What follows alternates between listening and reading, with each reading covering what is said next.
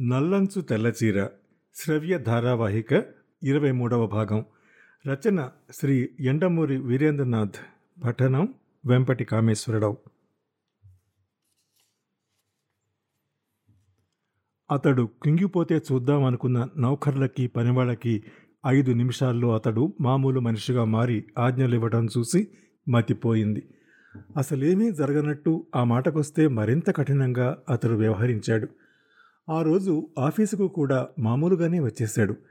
తన వెనకాల ఎవరేమనుకున్నారో కానీ ముందైతే బయటపడలేదు. ఒక్క శర్మకు మాత్రం జరిగింది చెప్పాడు. ఆయన ఎగిరిపడి మొత్తం టైమ్ ఆఫీస్ స్టాఫ్ని అంతా మార్చేస్తా అన్నాడు. ఆయనకి సర్ది చెప్పేసరికి ఎంతో కష్టమైంది. ఆ తర్వాత అరగంటకి పాండే నుంచి ఫోన్ వచ్చింది. ఆయన ఒక్కడే దీన్నంతా పెద్ద జోక్గా తీసుకున్నాడు. అందుకే నేను కారు పంపుతానన్నాను. వినలేదు నువ్వు. మంచి డ్రింక్ మిస్ అయ్యావు మంచి నిద్ర మిస్ అయ్యావు అన్నాడు. రవి నవ్వి థ్యాంక్స్ చెప్పి ఫోన్ పెట్టేశాడు. అతడికి ఒక్క విషయం స్ఫుటంగా అర్థమైంది. ఈ ప్రపంచం కుక్కలాంటిది. పరుగెడితే మరుగుతూ వెంటపడుతుంది వేటాడితే పరుగెడుతుంది. ఈ వార్త అందరికీ తెలిసిందనేసరికి కుంగిపోయాడు. ఏమవుతుందో ఏమో అనుకున్నాడు కానీ తాను లేచి నిలబడి రొమ్ము విరుచుకునేసరికి ఏమీ కాలేదు. ఇంత చిన్న విషయం కోసం సమాజం సంఘం లోకులు ప్రపంచం అనే పదాలు పెట్టుకుని మనుష్యులు నానా బాధలు పడిపోతూ ఉంటారు. ఈ రకమైన ఆలోచన వచ్చేసరికి అతడికి కొత్త ఉత్సాహం కలిగినట్టయింది. ఇంతకాలం తనెందుకు ఇన్ని సుఖాలను వదిలేసుకున్నాడో అర్థం కాలేదు. అంతలో మేనేజర్ వచ్చి కొత్త ప్రపోజల్ తాలూకు ఫైళ్ళు చూపెట్టాడు. తన ఆలోచనలని పక్కకు నెట్టి ఫైళ్ళు చూడటం ప్రారంభించాడు. పోస్టు ద్వారా చౌక ధరలకు చీరలు అందించే ప్రపోజల్ అది. అది కార్యరూపం ధరిస్తే దాదాపు నూరు రూపాయలకే మంచి చీరలు ఇవ్వచ్చు. మళ్ళా ఈ ఫైలు నా దగ్గరికి ఎందుకు వచ్చింది? అడిగాడు. ఒక డైరెక్టరు దీని గురించి మళ్ళీ ఆలోచిద్దాం అని రాశారు.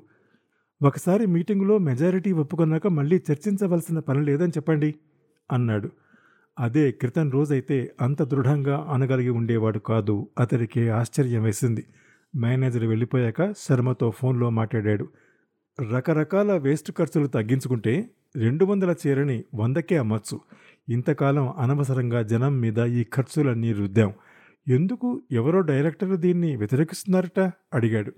పుస్తకమైనా చీరైనా అందంగా ఎక్కువ వెలకి చూపిస్తేనే కొంటారని చౌకగా ఇస్తామంటే నాశరకమేమో అని అనుమానపడతారని మన డైరెక్టర్ భయం అన్నాడు అట్నుంచి శర్మ. చూద్దాం ఏమవుతుందో. ఈ స్కీమ్ ఫెయిల్ అయితే అదే చీరని మూడు వందలకు అమ్ముదాం. అప్పుడు కనీసం ఈ జనాల మూర్ఖత్వాన్ని మార్చలేమన్న సంతృప్తి అయినా మనకి మిగులుతుంది. శర్మ నవ్వాడు ఇంతకు అడ్వర్టైజ్మెంట్ బడ్జెట్ ఎంత వేసావు డెబ్భై ఐదు లక్షలు. మై గాడ్ అంతా? అవును అంత లేకపోతే ఈ స్కీమ్ జనంలోకి వెళ్ళదు. సరే best of luck. Raviteja phone పెట్టేసి ట్రేలో కాగితం తీసుకున్నాడు. యథాలాపంగా చూసిన వాళ్ళల్లా మిగతాది చదువుతూ ఉలిక్కిపడ్డాడు. అది ప్రియంవద రాజీనామా లేఖ. ఆమె ఆ రోజు ఆఫీసుకు రాలేదు. చాలాసేపు దాన్నే చూస్తూ ఉండిపోయాడు. ఆ సాయంత్రం ఆఫీసు బదిలి వెళ్ళిపోతున్నప్పుడు మామూలుగా అడిగినట్టు అడిగి పర్సనల్ ఫైల్ తెప్పించుకున్నాడు. అందులో ఆమె అడ్రస్ చూశాడు. కారులో అక్కడికి బయలుదేరాడు. ఎవరన్నా చూస్తారని అతడు ఈసారి భయపడలేదు. క్రితం రోజు జరిగిన సంఘటన అతడికి కొత్త ధైర్యాన్నిచ్చింది. ప్రియం వద ఇల్లు మేడ మీద మెట్లెక్కి బెల్ కొట్టాడు. ఆమె వచ్చి తలుపు తీసింది. పొద్దున్నుంచి ఏడుస్తున్నట్టు కళ్ళు వాచి ఉన్నాయి. అతడిని ఆ సమయంలో ఊహించినట్టు ఆమె అడుగు వెనక్కి వేసింది. అతడు లోపలికి ప్రవేశించాడు. ఇద్దరూ ఒకరినొకరు చూసుకున్నారు. ఆమె దగ్గరికి వచ్చిందో అతడే తీసుకున్నాడో తెలియదు కానీ క్షణం గడిచేసరికి అతడి ఛాతీ మీద ఆమె తల ఉంచి రోధిస్తోంది. అతడు నెమ్మదిగా ఆమె తల పైకెత్తి నీళ్ళు తుడిచాడు. అలా దగ్గరైన మొహాలు వెంటనే ఊహ తెలిసిన తర్వాత భార్య తరువాత తనకు తానుగా స్పృశించిన మొదటి స్త్రీ శరీరం అది. ఆ స్పర్శ తర్వాత మెదడు ఆలోచించే స్థితికి చేరుకున్న తర్వాత అతడికి ఆ తేడా తెలిసింది. చాలా తీవ్రమైన తేడా అది. పదిసార్లు ఉతికిన ఇస్త్రీ చొక్కాకి అప్పుడే షాపు నుంచి కొన్న చొక్కా వేసుకోవడానికి ఉన్నంత తేడా. ఫ్రెష్నెస్.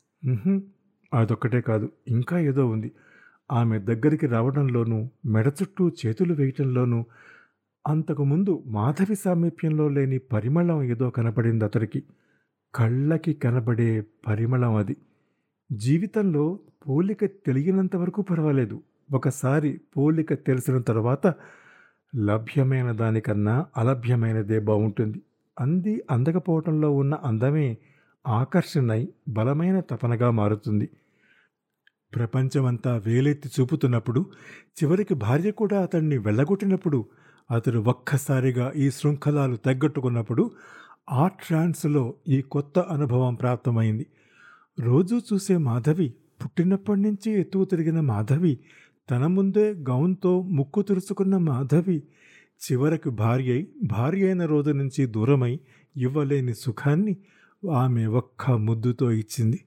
అంత పెద్ద టెక్స్టైల్స్ ఎగ్జిక్యూటివ్కి ముద్దులో ఇంత అందం ఉందని అప్పుడే మొదటిసారి తెలిసింది. దుఃఖం క్షణాల్లో ఆవేశంగా మారి అతన్ని నిలువునా ముంచెత్తింది. అతడు భుజం మీద చెయ్యి వేసి ముందు ఆమెను ఓదార్చాడు. అతడి ఛాతీ మీద ఆమె తల ఆంచి వెక్కి వెక్కి ఏడ్చింది.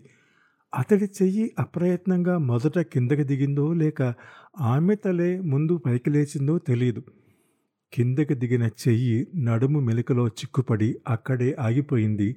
కిందకి దిగిన తలకి పెదవి శిలమల్లో అమృతం దొరికింది. అయితే అదంతా క్షణం సేపే.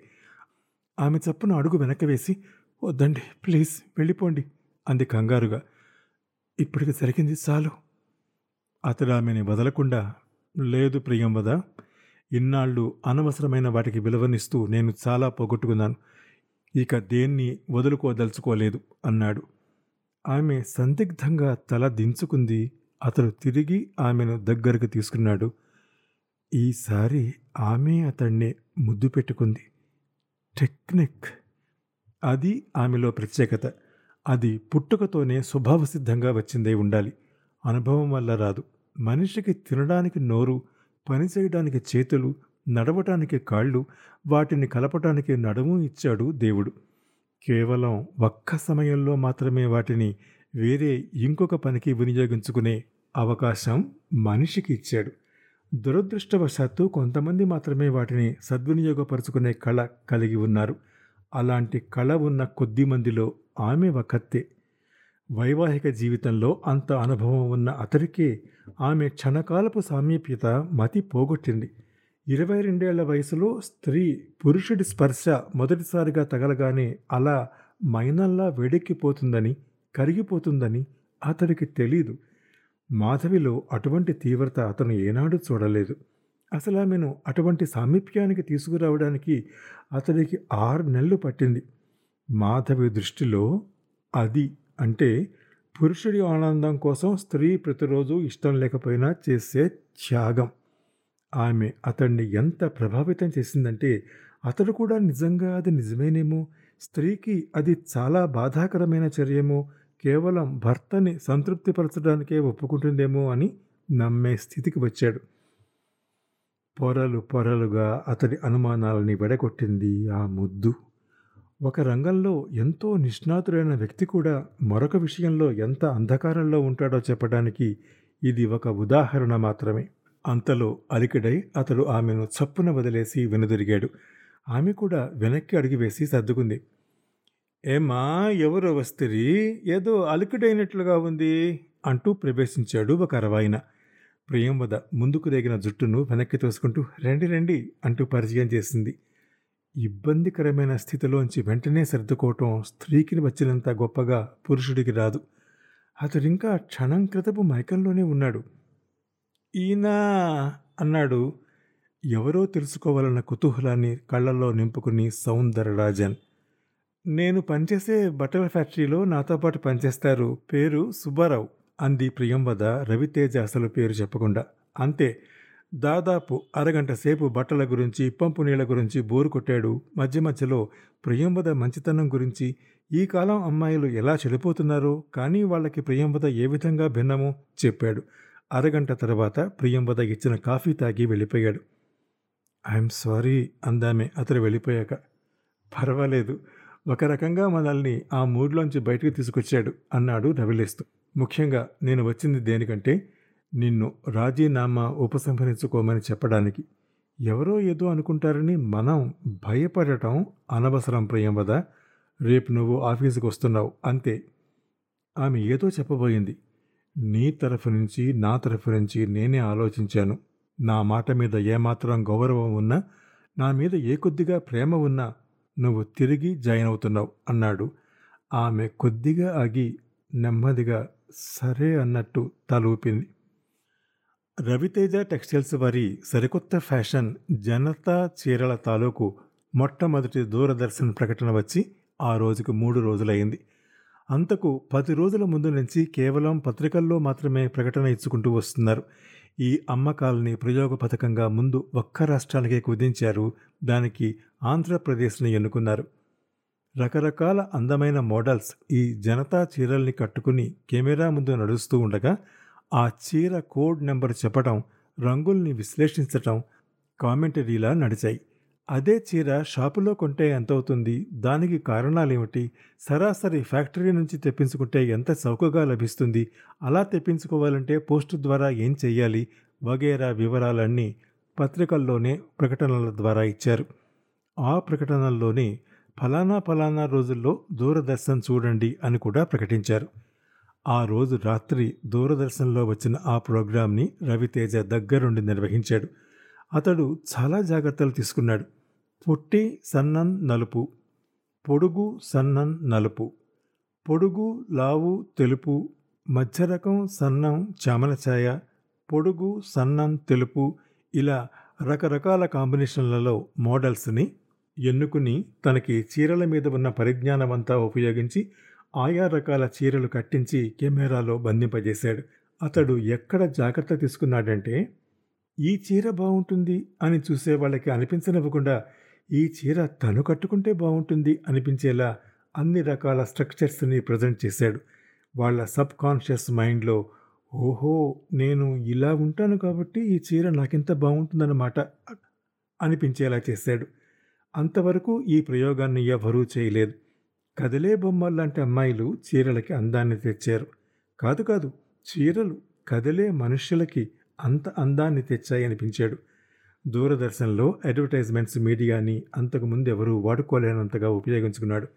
రెండో రోజు గడిచేసరికి ఉత్తరాలు రావటం ప్రారంభమయ్యాయి. మూడో రోజు గడిచేసరికి రెండు గదులు నిండిపోయాయి. సామాన్యమైన రాబడి ఉన్నవారు ఇంతకన్నా కింది తరగతి వారు కూడా వంద రూపాయలకి ఆర్టీ చీర అనేసరికి వందకి పట్టు చీర దొరికినంత సంబరపడ్డారు. సేల్స్ డైరెక్టర్ ఆ గదిలోకి వచ్చేసరికి రవితేజతో పాటు మరొక డైరెక్టర్ కూర్చుని కాఫీ తాగుతున్నాడు.